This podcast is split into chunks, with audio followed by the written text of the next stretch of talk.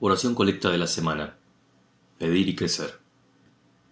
Dios omnipotente, fuente de toda sabiduría, tú conoces nuestras necesidades antes que te pidamos y nuestra ignorancia en pedir.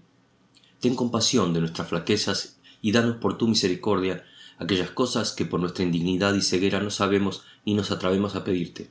Por los méritos de Jesucristo tu Hijo nuestro Señor, que vive y reina contigo y el Espíritu Santo un solo Dios, ahora y por siempre. Amén. Pidan y se les dará, busquen y hallarán, llamen y se les abrirá.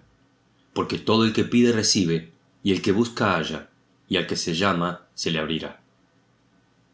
El Señor Jesucristo afirma en el Evangelio de San Lucas que en muchas ocasiones no somos capaces de pedir correctamente para nuestras necesidades y, por ese motivo, no recibimos lo necesario. Ahora, ¿en qué contexto lo dice? Es cuando nos enseñó la oración del Padre Nuestro, a comunicarnos con nuestro Padre Celestial. La oración es una actividad no espontánea, es algo que tenemos que ir aprendiendo, desarrollando, como todo lenguaje y toda comunicación. En principio nos parece algo abstracto y en ocasiones algo casi sin sentido. Pero si Dios mismo nos insiste en que lo llamemos, que busquemos su presencia en oración, es que será bueno para nosotros. La oración nos ayuda a vernos desde otra perspectiva salirnos del centro de la escena y tratar de entrever la mirada de Dios acerca de mi persona y del mundo que me rodea. Es un sano ejercicio, nos da equilibrio y sabiduría. ¿Por qué no empezamos esta semana con el Padre Nuestro?